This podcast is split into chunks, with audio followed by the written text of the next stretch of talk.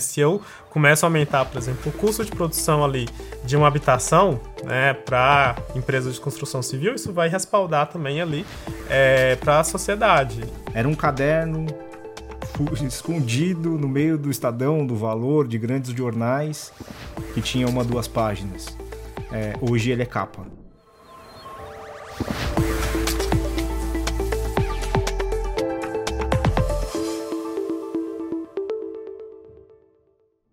Olá, sejam bem-vindos ao Habitability, um videocast e podcast oferecido pela MRV Co e apresentado por mim, Luiz Gustavo Pacete. Neste episódio eu recebo Lucas Ferreira, engenheiro civil, especialista em ESG, impacto social e ambiental, inovação e soluções baseadas na natureza, e o Lauro Marins, especialista em ESG, estratégia climática, financiamento climático e sustentabilidade. Lucas, obrigado pela presença aqui no Habitability. Eu que agradeço bastante pelo convite e fico honrado também de poder compartilhar um pouco do conhecimento com as pessoas sobre SG, mudança climática e soluções com base na natureza. E Lauro, obrigado também por estar aqui e compartilhar um pouquinho de temas em comum e temas que são muito próximos aqui da nossa conversa. Obrigado, foi um prazer. Muito obrigado pelo convite e vai ser um papo muito legal. Eu tenho dois L's aqui, eu tenho o Lucas e tenho o Lauro, mas não, não vou. Se eu confundir em determinado momento, os olhares aqui, eles. Mas enfim, primeiro, é, queria reforçar que ESG ele, ele aparece praticamente em todos os nossos episódios, seja de tecnologia, seja sobre mobilidade. ESG literalmente é um assunto que é, felizmente não está na moda, né? Felizmente ele está presente, né? Estar na moda não é, não é um sinônimo de algo positivo. E aí, é, Lauro, eu queria começar contigo. Por que é, nesse momento, falar de ESG, daqui a pouco a gente vai falar de economia de baixo carbono, que conecta com o nosso assunto, mas por que puxar pelo ESG agora é importante? Por que estamos falando tanto dessa sigla, principalmente para quem não está familiarizado, né? Por que esse assunto tornou-se um assunto importante? É, ESG ganhou muita relevância nos últimos anos, é, principalmente pré-pandemia e depois do que a gente passou por, pela pandemia específico, porque é uma maneira que o setor financeiro hoje avalia as empresas do ponto de vista do impacto que elas causam na agenda ambiental, que é o E, social ou de stakeholder, que é mais amplo, é, e de governança corporativa. Né? Então, é uma maneira que o, principalmente o mercado financeiro avalia todas essas questões do ponto de vista empresarial a métrica financeira das organizações não é mais suficiente para você analisar risco, para você analisar potencial, para você avaliar uma empresa de, uma, de um ponto de vista financeiro mesmo. É, então você tem que levar em consideração esses outros aspectos. E aí, assim, a governança foi a primeira que ganhou relevância nesse tema, por tudo que infelizmente a gente passou de corrupção e uma série de questões. Então é, é, é um problema de governança, é um problema de gestão das organizações. Então essa agenda vem sendo trabalhada há muito mais tempo já. Questões ambientais, apesar da gente já ter sofrido uma série de problemas com relação a isso, ganham relevância ao longo do tempo. A gente teve casos de rompimento de barragem, outras negligências ambientais e agora toda essa questão de agenda da mudança do clima. E a agenda social, diria que nunca saiu de moda, mas ela começou a tomar muita atenção durante a pandemia, que é quando se começou a olhar para funcionários, para outros stakeholders como fornecedores, é, e outras questões relacionadas a esse tema. Então é um conjunto de, de métricas ou de ações ou de práticas que o mercado começa a avaliar das organizações. E isso ganha muita relevância porque é uma outra maneira de você ver o impacto que as empresas geram. Aqui, enfim, uhum. é um conjunto, né? Então aqui a gente já tem um elemento que diferencia, talvez a gente viveu eu não queria trazer esse termo do greenwash, mas é importante trazer. A gente viveu olhando especificamente para a sustentabilidade, mas aqui já tem um primeiro aspecto para diferenciar esses, esses períodos.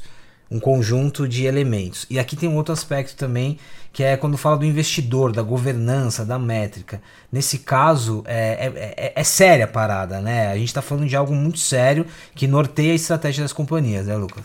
Sim, a gente começou a ver aqui no Brasil, principalmente, o desenvolvimento de agendas né, que estão olhando para investimento de impacto e que geram impacto positivo. É, a gente né, tem as corporações que elas têm dentro da sua área né, ali de responsabilidade social né, e também ambiental alguns direcionamentos, mas quando a gente começa a trazer a agenda de investimento de impacto né, que vem da União Europeia, dos Estados Unidos, que já está mais maduro, aqui no Brasil a gente começa a enxergar também uma grande oportunidade para essas empresas.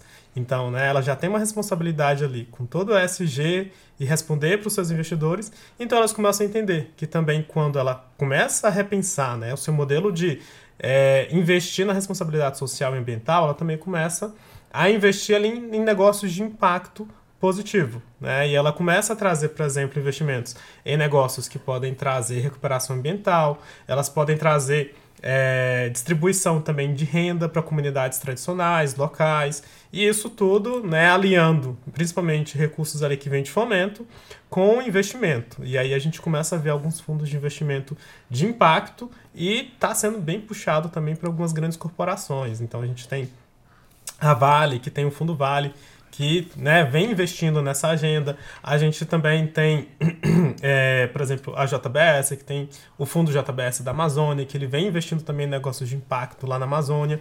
Então as empresas começaram a entender que é, elas né, precisam também aproveitar esse movimento que vem do investidor, né, pedindo agendas mais positivas com SG, para também começar a alocar de melhor forma, de uma forma mais inteligente, esses recursos que são de responsabilidade social, às vezes responsabilidade ambiental, ou, né, em alguns casos, como no caso do Fundo Vale, já uma agenda ali é, voluntária da própria empresa. E aí eles começam a entender, olha, temos uma oportunidade aqui nessa agenda SG, negócio de impacto, que também conversam. Dado esse conceito, o conceito de SG, que a gente vai tratar no decorrer da conversa, é, economia de baixo carbono, que está relacionado, está relacionado principalmente quando a gente fala de investimentos, quando a gente fala de fundos. É outro conceito que a gente precisa aterrizar aqui também e que a gente vai conectar de alguma forma. É, do que a gente está falando? Porque eu, como leigo, toda vez. E aí, eu, e aí, lendo as notícias, lendo sobre compensação, lendo sobre economia de baixo carbono, é, eu consigo é, quantificar a importância que tem, a, a, relevância, mas tenho muitas dúvidas sobre, né? Então, nos ajudem. Vou tentar. é, economia de baixo carbono é um conceito que vem sendo discutido no mercado financeiro e não financeiro, então empresas de todos os setores, porque a maneira com que a gente faz economia precisa ser alterada. A gente não pode mais fazer negócio, a gente não pode mais consumir recurso natural, a gente não pode mais gerar energia, a gente não pode mais fazer o que a gente faz do jeito que a gente faz. A gente precisa de uma nova economia. E essa nova economia é o que está sendo chamado de uma economia de baixo carbono. A gente está vivendo uma crise climática, isso é fato. Então é ciência dizer que as emissões de gás de efeito estufa vêm aumentando, que a gente tem liberado muito mais CO2 na atmosfera desde a época da evolução industrial, e isso faz com que o aquecimento global aconteça. É um efeito natural? É, só que a quantidade de CO2 que a gente joga na atmosfera é muito grande. A Terra nunca passou por isso, então o que a gente está fazendo é aquecer a Terra. É isso que nós estamos fazendo. A cada tonelada a mais de CO2 é como se estivesse jogando um cobertor a mais em cima da Terra. Esse aquecimento é o grande problema que a gente tem que enfrentar como humanidade e por isso que a gente precisa de uma nova economia. É, basicamente é a maneira com que a gente hoje consome recursos, né? então gera energia, produz materiais, né? vive a nossa vida, a gente precisa mudar para causar menos impacto do que a gente causa atualmente na Terra. Então, a maneira com que a gente usa combustível no carro tem que ser diferente. A maneira com que a usina térmica consome carvão, ela tem que deixar de consumir esse tipo de combustível. A gente precisa mudar esses padrões de consumo para que a gente chegue aí ao que é o consenso hoje, a um aquecimento aceitável, que já não é tão bom assim, entre um grau e meio e dois, né, que é o que está preconizado em Acordo de Paris e outros acordos internacionais. O que a gente tem em políticas colocadas hoje que os países se comprometeram, né, os 197 se comprometeram a reduzir as suas emissões, as suas contribuições nacionalmente determinadas. Não quero usar tanto termo técnico, basicamente o que ela foi lá na ONU e falou: é isso aqui que eu vou reduzir até 2030, até 2050, até 2100. É, ela, é, esses, esse conjunto de promessas, que é o que são né, compromissos, nos levam hoje a um aquecimento entre 2,7 e 3,5 graus. O que, que isso causa no clima é um, é um pouco catastrófico. Acho que não é o papel aqui do, do que a gente quer fazer, mas basicamente não vai funcionar para os modelos de economia que a gente tem hoje. A gente vai ter elevação do nível do oceano, a gente vai ter redução no volume de chuva, a gente vai ter aquecimento do, do mar, a gente vai ter uma série de efeitos que vão causar uma série de outros efeitos é, que não vão fazer bem para a humanidade como um todo. Então o que a gente precisa é limitar esse aquecimento. Para isso a gente precisa de uma nova economia. É basicamente isso.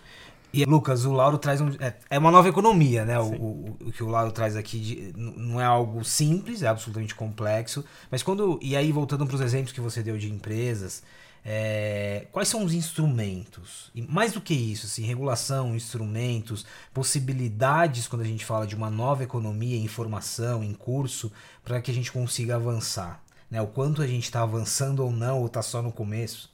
Legal. No Brasil, a gente ainda não tem um mercado regulado de crédito de carbono e também as empresas elas ainda não estão bem, né? A gente não tem, tem tantas regulações assim para limitar, que nem a gente tem na, na União Europeia, para limitar as emissões de CO2 dessas grandes empresas. Então, hoje, o que a gente tem no Brasil são, por exemplo, grandes empresas que fazem compromissos voluntários se tornarem, por exemplo, carbono neutro até 2050 e elas vão seguindo algumas regulações que existem fora. No Brasil, a gente tem algumas regulações que estão sendo discutidas de gerar esse, né, gerar esse mercado de crédito de carbono. Tem uma discussão também de quais são os setores que vão ser envolvidos, o agro vai, né, deve ser envolvido ou não.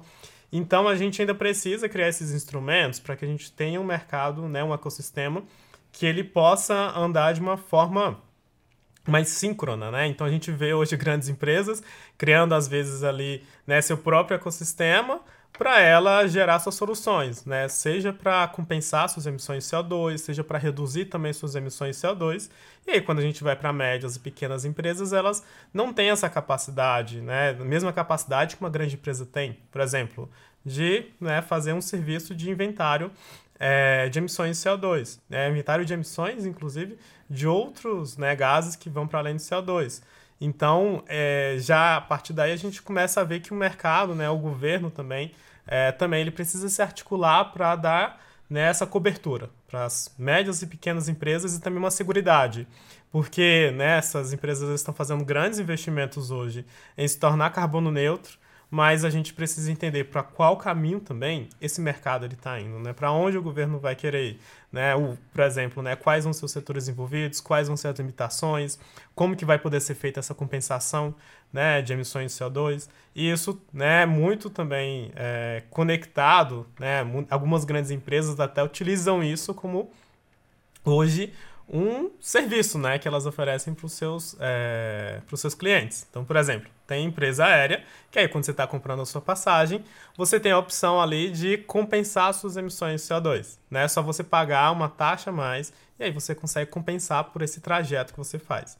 É, então, né, a gente tem aqui no Brasil um mercado que ele está começando ainda, né? Alguns já estão um pouco mais avançados, outros ainda estão engatinhando, mas a gente né, começa a ver pelo menos é, boas perspectivas, né, com né, a estrutura que hoje a gente está vendo aí, tanto principalmente do governo federal, articulações que a gente vem né, entendendo aí também de maneira global é, para influenciar aqui no Brasil, para que esse mercado né, de crédito de carbono e, essa regula e essas regulações com, relacionadas aos gases de emissões de efeito estufa, elas possam vir né, para a gente conseguir atingir né, os compromissos é, que já foram assumidos pelo Brasil. Guarda esse exemplo da companhia aérea, que eu já volto nele, porque aqui a gente está falando de educação e, e, eu tenho muitas dúvidas relacionadas, eu já, tá. eu já volto aqui. Mas, ó, pegando esse gancho de, de, de regulação, é, e aí um, um, dos termos que você usou, né, seguridade, de segurança, é, investimento, qual que é o desafio? Na medida que você não tem regulações suficientes, para você investir, né? O quanto que gente... E aí, de novo, volta a, a, a formação de uma nova economia depende de investimento. É, como que a gente cruza esses dois temas, assim, não ter regulação versus segurança para investimento? Ela já foi ultrapassada, eu diria. Assim, as empresas, as grandes empresas principalmente, que fazem trabalhos ou, ou vendem seus produtos e serviços em mercados internacionais, já foram expostas a mercados que estão regulados quanto a carbono. Então já são empresas e setores que estão tem metas de redução, tem barreiras econômicas, tem uma série de questões para você entrar nesses mercados. Um exemplo claro é a União Europeia. é, você quer fazer negócio com a União Europeia hoje, agora tá, foi tudo regulado, você tem que ter uma série de diretrizes para poder trabalhar que abrangem toda uma agenda ESG e não só carbono nesse, nessa, nesse ponto. Acontece que sim, o mercado nacional, o mercado brasileiro, ele já vem acompanhando essas discussões há bastante tempo. As grandes empresas, elas já passaram a barreira de entender que mudança climática vai afetar os negócios delas de uma maneira ou de outra, ou que ela tem que fazer um novo negócio, ou que ela tem que mudar o que ela faz atualmente. A grande maioria delas já mede suas emissões de gás de efeito estufa, pelo menos as emissões diretas, né, o consumo de energia, ou do seu processo produtivo. E agora entra em outras escalas de desafios, né, que é medir os escopos indiretos dos meus fornecedores, é medir a cadeia. É, é bem simples. São 15 categorias para você medir escopo 3, né, que é o escopo do, do indireto. É, e como que você tem que assumir compromissos ainda que voluntários para reduzir essas emissões. Tem vários movimentos globais que impulsionam essas agendas, sejam puxados por investidores, por bancos, por assets, por governos, tem uma série de questões aí que trazem essas empresas para um choque de realidade que elas precisam fazer. Então, a regulação específica do mercado de carbono no Brasil tem uma política nacional de mudança do clima há bastante tempo é, mais específico do mercado de carbono está em discussão, passou no Senado hoje, vai para a Câmara. É, enfim, tem toda uma discussão aí para se criar um mercado de carbono nacional, isso ajuda bastante a discussão. Não é bala de prata, não resolve o problema. Só ter um mercado de carbono você não vai resolver todos os problemas que o Brasil tem, o Brasil ou qualquer outra jurisdição, para reduzir as emissões. Tem que ser feito muito mais coisa. É um instrumento, sim, mas você precisa ver um conjunto de instrumentos para isso tudo funcionar. É, a regulação ajuda, mas é, a regulação normalmente vem depois que o setor já está andando. Você, é, dificilmente você coloca uma regulação, depois você fica puxando o setor atrás dessa regulação. Por isso que, e aí voltando no início, quando a gente conceitualiza ali ESG, quando você fala de cadeia, ecossistema, você precisa ter uma maturidade, quando a gente fala de ESG, uma estrutura porque senão você não dá conta, né? Não, não é mais só sobre a companhia, é sobre tudo. É, é, muito mais complexo do que a gente imagina. Deixa eu voltar ao exemplo da companhia aérea, que ele é muito bom, e aí talvez aqui a gente conecta um pouco com a pessoa física. O que, qual que é a minha percepção? Aqui é uma provocação, uhum. tá? A minha percepção é que às vezes a gente tem iniciativas legais, às vezes uma companhia aérea tem essa possibilidade, mas não comunica, pode ser qualquer empresa, mas não comunica bem, ou não explica para mim o que, que é, o que, o que, o que significa aquilo. Legal, pode ser um olho adopter, né? Uhum. Uma pessoa que tá ligada, tudo bem. Eu clico ali, eu sei o que eu tô fazendo, mas a grande maioria não. É, tem, talvez se a gente avançasse um pouco nessa comunicação, a gente potencializaria. Você entende esse ponto? Sim. Ficou claro? Porque eu, te, eu, eu, eu, me deparo com isso. Ah, você economizou tanto na pegada de carbono, ou você tem essa possibilidade, mas eu vejo que é uma comunicação. Às vezes eu tenho a sensação que tá ali por, por estar. Uhum. Legal. É, eu tenho, é que hoje eu executo até um projeto relacionado a essa discussão de mudança climática dentro da sociedade. É, apesar da gente ver muito, né, muita discussão, falando muito de né, acontecer a COP, falando muito dos efeitos, é, isso não está, digamos assim, na boca do povo no dia a dia. Então, essas soluções acabam aparecendo ali, é, né, a partir de algumas empresas, e é assim, mas primeiro a pessoa, né, o público, ele precisa entender a importância é, né, de ter que compensar as emissões de CO2 e outros pontos que são importantes, que também permeiam o SG, mas olha, e se né, na, na hora de tomar a decisão de qual produto consumir, de qual serviço utilizar, é, qual que gera menos impacto, né, por exemplo, ao meio ambiente, qual que gera menos impacto à sociedade. Então hoje, por exemplo, né, a questão da carne. É, né, se você perguntar a uma pessoa ali qual que gera menos impacto, por exemplo, no meio ambiente, se você consome um pedaço, né, 200 gramas de bife de boi ou se você consome 200 gramas de né, galinha. E aí a gente começa a entender, então, por exemplo, olha, qual que, né, qual que emite mais CO2? Provavelmente, né, a partir de pesquisas de bife de boi. Então, no, principalmente no Brasil, que a gente né, tem isso muito atrelado a questões de desmatamento, queimadas, emissões de gás metano, também da produção de boi. Então, por exemplo, a gente vê também algumas grandes empresas e outras startups no movimento de gerar ali é, soluções que são, né, é, por exemplo, né, bife, né, carne produz, produzida dentro de laboratório. E aí você consegue mitigar alguns dos efeitos negativos. Só que, para a gente né, ter essa mudança de comportamento, né, mudança de consumo, é, as pessoas elas precisam ter esse conhecimento. né? O que que, por exemplo, conseguir conectar de que, olha, às vezes uma decisão que eu estou tomando aqui, do que eu vou comer, do qual serviço eu vou né, utilizar, ela pode me afetar, por exemplo, o que a gente está vendo e sentindo no dia a dia, é, que foi essa onda de calor e que ela provavelmente deve voltar aí no mês de outubro. A gente está vendo agora, né, seca histórica que está acontecendo lá no Amazonas. Então tudo isso, né, são consequências ali a partir dos efeitos da, do aquecimento da, né, da Terra. E isso acontecendo de maneira rápida. A gente vê, por exemplo, no Sul, né, são ciclones extratropicais. É, e há pouco tempo o Sul também estava sofrendo por conta de seca. Então, é, eu acho que é né, importante as pessoas elas entenderem né, muito mais, é, olha, né, de uma maneira mais ampla é, e sistematizada o que, que é mudança climática, né? como que é meu, o efeito que ela faz no meu dia a dia e a partir disso ela começar a mudar o seu comportamento. Então, olha, vou abastecer hoje com gasolina ou com etanol. Né? Se eu economizar, né? se eu gastar, por exemplo, uns dois reais a mais aqui ou 13 reais abastecendo com etanol, será que seria melhor para o meio ambiente? Né? É, é, então, as pessoas, né, para elas também chegarem no momento de decisão e olhar ali numa, né, no momento de compra de passagem de avião ou então passagem de ônibus, ah, vou pagar 5 reais aqui para compensar as minhas emissões de CO2. Ela tem que entender né, o qual que é o impacto, por exemplo, que esses 5 reais podem oferecer. E aí tem muitas coisas que podem ser feitas, tanto de comunicação, por exemplo, né, de para onde vão esses 5 reais, porque alguns deles vão para projetos que são de recuperação ambiental, restauração florestal, ou né, de preservação florestal, que tem impacto ali em comunidades indígenas, comunidades tradicionais.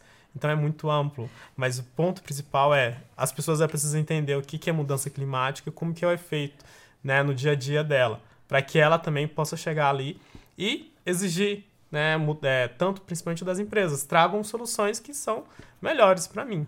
É interessante como que esse ciclo, ele. É, mesmo a gente já teve episódios aqui falando sobre economia circular, consumo sustentável e ele, ele, ele sempre volta para o consumo. A, a, gente até tinha combinado, né? No final a gente vai falar um pouquinho mais sobre o indivíduo, a pessoa, mas é, sempre tem uma parte ali do consumo que né, às vezes a gente acha, não, a economia de, de baixo carbono está longe, mas está muito próximo, né? E aí, Laura, aproveitando aqui o, o o, que o Lucas falou sobre já sobre segmentos, sobre indústrias, ele falou um pouco sobre a indústria da, da, da, proteína. Eu queria que você falasse em termos de. Eu não gosto de comparar indústrias, porque são. É muito, é, diferente. é muito diferente, mas que você desse um pouco. O que a gente pode olhar em termos de boas práticas e de avanços, até, né? É, quando a gente olha para alguns tipos de indústrias, se você quiser falar, inclusive, da construção civil, que é um, é um pouquinho do nosso quintal aqui, mas para a gente entender como, como que essa discussão e o avanço relacionado a ela está se dando em alguns mercados. Para alguns setores, é meio claro que a mudança climática vai ter mais ou menos impacto. Então, vai ter bastante impacto na agricultura, vai ter bastante impacto em outros setores que são intensivos, porque você tem que mudar a maneira com que você faz. E aí, algumas empresas, alguns setores já estão olhando isso e já estão saindo um pouco mais na frente. O primeiro setor no Brasil que começou a olhar isso foi o setor energético. É, pelo, pelo que a gente é em energia aqui no Brasil, que a grande maioria da nossa energia é renovável, ainda bem, pelo menos esse problema para o nosso colo. É, então o setor energético tem uma preocupação, tem um olhar grande, aí dá para falar até dentro da agenda SG, é o setor que tem mais práticas, mais atuação, é, mais boas práticas, por assim dizer, e está olhando essa agenda com bastante atenção, porque é isso volume hidrológico vai impactar a quantidade de energia que você gera, a quantidade de mais ou menos vento que você vai ter. Então, todas essas mudanças meteorológicas afetam o negócio como um todo, é o risco do negócio. Então, eles levam muito a sério e têm olhado muito essa agenda e têm feito uma agenda muito robusta com relação a esse tema.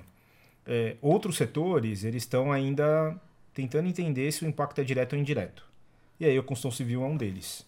Quando a gente olha a agenda SG, se a gente pegar uns três anos atrás, o setor de construção civil era um dos piores avaliados né, nessa agenda SG como um todo. As construtoras tomavam bastante porrada dos, dos seus investidores, porque era isso, tinha pouca transparência, é, trabalhava com uma governança ok, basicamente deixando quase toda a responsabilidade em cima de fornecedor, é, e não assumia o seu papel ali do que ele estava fazendo no, no, no dia a dia da empresa como um todo. Hoje o setor de construção civil já está bem mais maduro, já tem assumido muito mais essa questão, já internalizado mesmo essa agenda SG. É, e quando se olha para constru construção civil e mudança climática, são duas coisas que também andam muito próximas, né? Então você também tem que pensar duas vezes aonde você vai construir, o que você vai fazer. É uma área de alagamento ou não é? É uma área que vai ter recurso hídrico ou não? É uma área que o que acontece você está construindo em, em balneários, né? Vai subir o nível do oceano ou não vai? Seu prédio é feito para durar 50, 80 anos. Ele não é feito para é um bem consumo rápido, né? Ou seja, não durável também. Então a construção civil tem olhado um pouco essas questões e internalizado cada vez mais essa agenda. É, no impacto dela é muito indireto. É o cimento que ela compra, é o ferro que ela compra, é o aço que ela compra, é a areia que ela compra, tudo isso tem uma emissão agregada. Né? Então, o trabalho da construção civil é muito olhar a sua cadeia, é muito avaliar os produtos que ela está comprando. É, isso é complexo, isso não é uma coisa tão simples de se fazer, porque é isso, cada real na construção civil é, tem um impacto muito grande no momento de uma, de uma obra que você está fazendo. Então, o setor tem assumido sim, tem muita coisa para evoluir, mas tem assumido essa responsabilidade no dia a dia, dá para se dizer. Lucas, é a mesma pergunta, mas tem um adicional aqui, de novo o Lauro trouxe a questão da cadeia, né? A complexidade da cadeia. E aí, muito baseado. E aí, independentemente do, do segmento e baseado na tua experiência em relação a boas práticas, qual que é esse desafio, assim? Como que as empresas estão conseguindo lidar com esse desafio de olhar para o ecossistema? Porque imagina, construção civil, mineração, qualquer indústria que a gente pega aqui, o lastro Sim. que existe hoje, esse exemplo que você deu, né? Esse um real, ele tem um impacto de... Então, assim, do, do, que, do que você tem de experiência, é, como? Como as empresas conseguem fazer esse, é, essa gestão que vai além dela? Legal. É, trazer até um exemplo da própria mineração. Né? Então, quando você né, olha, por exemplo, minério de ferro, para onde vai ser vendido? Para a siderurgia. Siderurgia é uma das grandes indústrias que emitem também muito CO2 pelo seu processo produtivo. Então, tem algumas mineradoras que elas vêm criando, por exemplo, hubs que são de inovação, vêm apoiando também outras siderurgias a desenvolverem inovações, desenvolverem tecnologias para que essas né, tecnologias possam ser utilizadas de forma a emitir menos CO2. Né? Então começa, por exemplo, uma Vale da Vida começa a olhar para o escopo 3, né, que ela tem, que está ali a siderurgia, que tem grande parte, grande atuação, e aí ela também, né, porque ela né, também vai né, ser respaldada ali um pouco das emissões que tem ali do escopo 3, ela também trabalha junto com outras siderurgias. E quando a gente olha para né, construção civil, a gente tem um grande emissor que é o cimento clinker. Então, hoje o processo produtivo do próprio cimento ele emite muito CO2. Né? E outro ponto é tem também o transporte, né, da, de onde que estão essas, esses locais de produção. Então, a própria construção civil, a gente vê alguns movimentos de começar a olhar, por exemplo, para materiais que são reutilizáveis, recicláveis, né? Começar também a olhar para. Acho que é importante a gente começar a olhar no Brasil para outros métodos construtivos que vão para além de utilizar né, o concreto, o concreto armado, por exemplo, utilizar mesmo a própria madeira de reflorestamento. É, porque inclusive pode ser uma das, né, um dos caminhos ali é, para a gente ter a captura e né, também é, é, ser um, como se fosse um sumidouro mesmo de CO2. Então a gente, né, a, a própria construção civil, ela vai para dentro da academia, isso é né, um pouco da experiência ali, olha né, um pouco mais para esse é, novos materiais, materiais reciclados, mas a gente tem um grande desafio que, né, que é tirar a tecnologia da academia e transformar isso ali um negócio viável né, financeiramente. Então tem todo o caminho que vai para além né, do desejo né, e da necessidade que é das empresas, de tornar também uma tecnologia que seja viável. Né? E quando a gente fala construção civil, tem que ser uma tecnologia viável em larga escala. Né? É, então, a gente precisa trabalhar muito é, em repensar também, às vezes, a própria construção que a gente tem, né? Talvez utilizar outros materiais. E aí a gente começa a olhar, tem uma, é, uma startup também que foi fundada, que ela utiliza rejeito da mineração para é, ser utilizado no lugar do cimento para virar um concreto, né? Ali. Então a gente precisa também incentivar inovações como essas para serem utilizadas no dia a dia. E óbvio, né, as inovações elas também né, precisam ser viáveis financeiramente também para a empresa, porque isso vai respaldar também no custo que vai ser para o próprio cliente. Então, querendo ou não, é tudo um ciclo. Né? Se eu começo a aumentar, por exemplo, o custo de produção ali de uma habitação né, para empresas de construção civil, isso vai respaldar também ali é, para a sociedade. E aí começa a gerar também outros problemas que vão pela frente. Mas eu acho que um ponto importante, né, eu sempre reforço assim com o pessoal é a gente tem que mudar o nosso comportamento, é, não só por conta das, né, da, das questões de mudança climática, mas também quais são os impactos que a gente consegue né, mitigar ali no ESG é, quando a gente muda o comportamento, seja mudar um método construtivo, materiais, é, e por aí vai é, no fim do dia, a gente está falando de uma perspectiva, é uma mudança de curto, médio e longo prazo, mas é, as empresas estão aí, né? Precisam gerar resultado é, é no final do mês, então é, é, complexo em todos os sentidos, né? É, mais urgente e, estão aí as, algumas soluções. Eu vou fechar a nossa conversa, essa terceira parte, falando de comportamento. Acho que a gente tocou um pouquinho em comportamento no aspecto de pessoa-consumo, eu já volto nessa parte, mas agora eu queria falar um pouco de profissional-carreira. Né? Tem muita gente que nos acompanha, que, é, que estuda, que está estudando, que está em formação, ou que acabou de chegar no mercado, é, arquitetos, engenheiros, engenheiras e, e profissionais de negócio também. É, como que a gente pode se preparar para essa conversa aqui? Porque, de novo, voltando lá ao pacete do início da conversa, que eu disse para vocês que tem um pouco de. É, que, que tem essa sensação de ser leigo no assunto, quando na verdade não era para eu ser leigo no assunto, porque esse assunto ele está relacionado à minha vida, né? Como que a gente faz para não se distanciar e entender que, independentemente do meu trabalho, ESG, sustentabilidade, governança social é, é, inerente, faz parte. Então aí eu queria uma visão muito de vocês, começando contigo, Lauro, dessa, dessa visão de, de quem está se formando, de quem está entrando no mercado agora, que não vai, não vai dar para continuar sem falar sobre esse assunto. É muito mais fácil explicar para minha mãe o que eu faço hoje do que o que era 18 anos atrás. É, e quem quem está nessa jornada há bastante tempo, trabalhando com essa agenda há bastante tempo, viu um pouco dessa evolução do da onde esse tema estava do para onde esse tema foi. Era um caderno escondido no meio do Estadão, do Valor, de grandes jornais, que tinha uma duas páginas. É, hoje ele é capa. Hoje, normalmente, esses temas ligados a SG, sustentabilidade, governança, mudança do clima, tudo é, tem um espaço de relevância nas notícias. Cada vez mais isso faz parte do dia a dia das pessoas de compreender.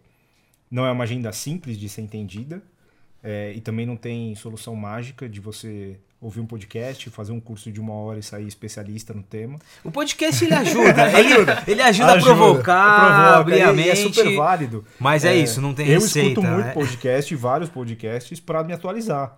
É uma agenda em constante evolução e em constante atualização, assim, a gente que trabalha no tema todo dia tem Mas que dá, dá trabalho, né? Assim, dá trabalho, tem que estudar, Sim. tem que É, eu acho que o, o cuidado é assim, não se torne um especialista com um curso de uma hora. Se você está entendendo o tema e ele sim vai fazer parte do dia a dia, vai fazer parte das discussões. É só você prestar atenção, é, entender o que está dentro do ambiental, o que está dentro do social, o que está dentro da governança, independente do setor que você está hoje, você vai perceber que está no seu dia a dia. Compliance, todo mundo fala, LGPD, todo mundo fala, é, responsabilidade social, todo mundo fala, é, questões ambientais, todo mundo fala, uso de energia, todo mundo fala, uso de água, todo mundo fala. Se você colocar numa língua mais menos técnica e mais simples do dia a dia, você vai ver que essa pauta dessa agenda está no seu dia a dia. É, a responsabilidade que você tem com seus fornecedores, a responsabilidade que você tem com seus empregados, a responsabilidade que você tem com os seus acionistas. Isso é do seu dia a dia. Né? Se você está numa área jurídica ou se você está numa área técnica, você está ali tendo impacto direto ou indireto sobre essa agenda. Acho que é prestar um pouco de atenção de entender onde você está inserido e o que você quer fazer. Todo mundo tem uma responsabilidade com essa agenda também.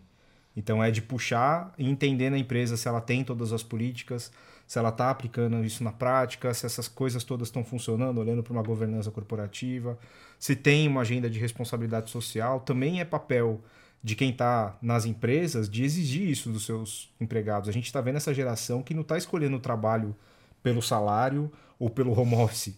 Está escolhendo pelo impacto que a empresa quer causar, dos valores e da, do que a empresa quer ser. Então é uma geração que vem mudando um clique forte. Nos Estados Unidos a gente tem visto muito isso, na Europa muito isso. E eu diria que no Brasil, assim, tenho participado e conversado com algumas empresas que em processos de contratação as pessoas estão dando um truco. Fala assim, tá, qual que é a sua agenda de responsabilidade social? Para o recrutador. Então, assim, isso tá no dia a dia e isso tá. Eu fico feliz de ver isso saindo né, dessa, dessa esfera e partindo para essas pessoas, né? E partindo para o dia a dia. Conhecimento está aí, tem que ser adquirido. Eu acho que isso faz parte, né, do, até do nosso papel de distribuir, de ajudar, de tirar dúvidas e de colaborar com isso. Mas enfim, tá, tá um pouco no, no papel de todo mundo. Esse exemplo, Lucas, do, do, da, do profissional ali no processo seletivo cobrando uma empresa, é, você falou algo muito, muito importante ali no início sobre o, o, o, ESG ser um processo que foi uma cobrança da sociedade também, né? E aí eu queria pegar esse exemplo, o que uhum. você falou, e trazer o ESG um pouco para minha casa, para o meu dia a dia, assim, como que eu que talvez não tenha esse hábito de cobrar as empresas, como que eu posso intensificar isso? E aquela parte do consumo também. Além do que a gente já sabe, entre aspas, né? Sim. Em relação ao nosso lixo, em relação à nossa pegada. É, é, é, pegada de carbono, ao nosso, ao nosso, o nosso consumo consciente, como que eu levo essa agenda de uma forma legal para dentro da minha casa, de novo, entendendo que esse assunto ele não é um assunto que fica distante lá é, no mundo corporativo, ele é um assunto que está inerente ao nosso dia a dia. Legal, esse é um grande desafio que eu né, estou tentando é, encontrar alguma solução ali, um projeto dentro do Morro Papagaio. Mas primeiro, eu acho que assim é sempre estar tá antenado assim nas notícias mesmo e entender o que, que, acontece na rua de casa, ali dentro da sua própria cidade é, e o que, né? Também se perguntar, né? Acho que questionar sempre é o que está sendo feito, o que, que vai acontecer se eu comprar esse aqui, se comprar A ou B, né? E questionar mais ainda, né? As empresas, é, entender assim que tudo que a gente faz ele gera um impacto positivo ou negativo. É, e aí, a partir disso, a gente buscar né, esse conhecimento. Então, se eu tomar essa decisão aqui de A ao invés de B, será que meu impacto negativo vai ser menor? Né, e desejado? E aí, né, trazendo alguns exemplos, que foi ah, tem um carro, vou abastecer com o quê? Gasolina ou etanol? Né? O que que esses 5 reais a mais vai fazer diferença? Se eu vou, por exemplo, me deslocar para tal lugar, ah, será que vale a pena eu pegar um Uber e sozinho aqui no carro ou então pegar um transporte coletivo aqui e sair um pouco mais, né, um tempo antes? É, é, outro, né, outra coisa é sobre alimentação também. Então, eu acho que as pessoas elas precisam se empoderar um pouco mais dessas pautas, né, que são super importantes e que a gente vê isso no noticiário, né, dia a dia do que, que vem acontecendo, é, né, de tragédias e questões negativas, né, de, de empresas e se empoderar e trazer isso como né, uma parte do seu comportamento. Então, é, olhar, né, quando for fazer uma feira de casa, é escolher melhor os produtos, escolher às vezes os produtos que são mais orgânicos ou então de né, que são alimentos ali produzidos por alguns né, agricultores locais, que aí né, a gente né, também entende que pode ter menos é, agrotóxicos. É, escolher melhor também os alimentos e também aprofundar um pouco mais, não precisa ser especialista em mudança climática, mas eu acho que é entender aquele mínimo, é, olha, isso aqui tá todo mundo falando, mas como que eu me encaixo nisso, né? Como que isso respalda em mim? Eu acho que as pessoas estão sentindo, mas não estão entendendo que isso está respaldando. Então, por exemplo, onda de calor. Né? Essas ondas de calor elas vão acontecer com maior intensidade. Né? É, chuvas intensas. E eu estou falando de chuvas intensas, por exemplo, em Belo Horizonte, a gente teve no início de 2022 uma chuva que levou né, asfalto, levou casas e, e regiões nobres. Né? A chuva inundou, por exemplo, alguns estacionamentos de regiões nobres que teve Ferrari ali que deu perda total. Então tá afetando a todo mundo, né? Não é só o pobre ali que não tem condição de comprar uma casa ou construir uma habitação em lugar seguro, mas é todo mundo que está sendo afetado. Então acho que né, todo mundo precisa também entender que, olha, a sua tomada de decisão também aqui importa, né? Ela vai gerar um impacto e é se questionar qual que é esse impacto. E aí quando a gente olha, por exemplo, para habitação, e aí é um ponto super importante, né, de médio e longo prazo. Gente, vamos enfrentar novamente ondas de calor, né? Vamos enfrentar ondas de frio.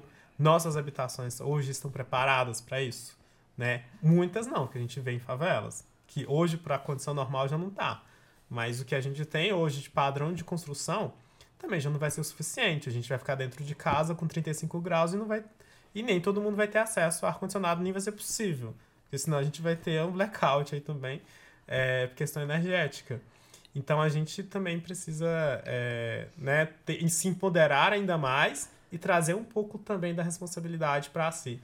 Né? Então, se a gente vê, por exemplo, que, olha, Lixo, que é uma coisa mais simples. Ah, às vezes tem uma caçamba ali na esquina, eu pego e deixo na porta da minha casa.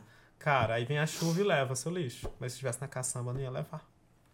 Então, é, acho que as pessoas precisam se empoderar mais e entender também como parte né, da solução ali.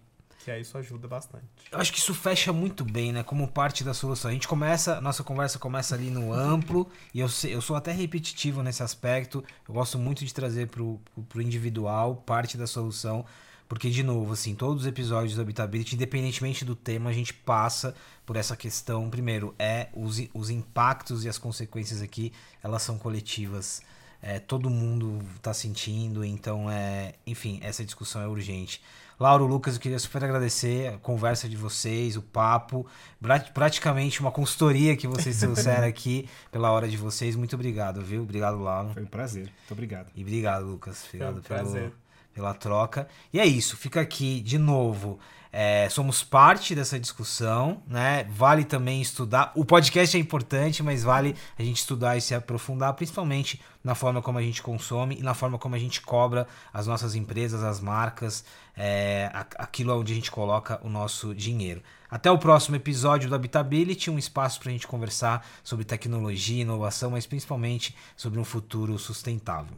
O podcast Habitability é um oferecimento da MRV Co uma plataforma habitacional composta pela MRV e outras quatro marcas, Lugo, Ciência, Résia e Urba.